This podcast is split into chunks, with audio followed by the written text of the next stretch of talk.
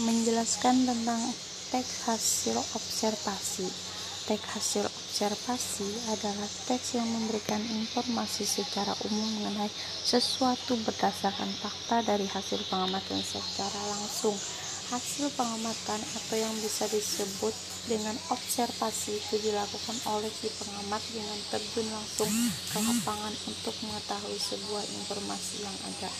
Informasi itu bisa meliputi mengenai keadaan alam, keadaan lingkungan, hewan dan tumbuhan, sosial, peristiwa, kesenian, serta kebudayaan.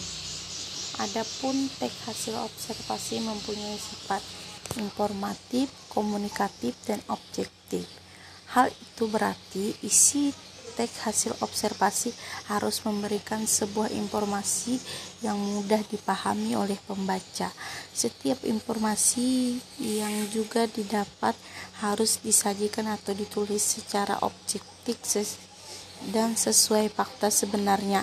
Dengan kata-kata lain, tidak boleh dibuat-buat atau menurut opini sang penulis serta dapat dibuktikan kebenarannya. Dapat dibuktikan kebenarannya.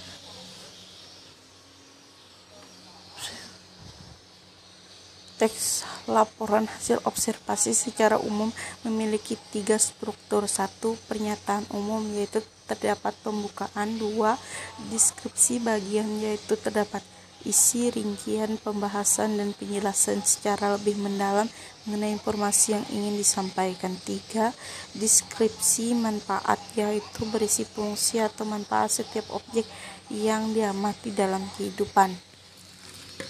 Kaidah kebahasaan dalam teks hasil observasi. Satu, menggunakan prasanomina yang diikuti penjenis dan pendeskripsi. Dua, menggunakan verba relasional seperti ialah, merupakan, adalah, yaitu, digolongkan, termasuk, meliputi, terdiri, atas, disebut, dan lain-lain. Tiga, menggunakan verba aktif alam.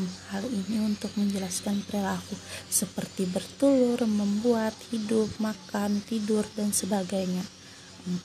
Menggunakan kata penghubung untuk menyatakan bisa kata tambahan digunakan kata dan serta.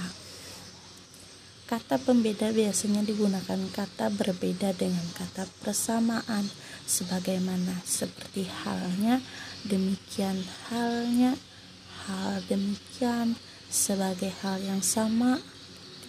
Lalu kata pertentangan seperti kata sedangkan tetapi namun melainkan sementara itu dan lain halnya.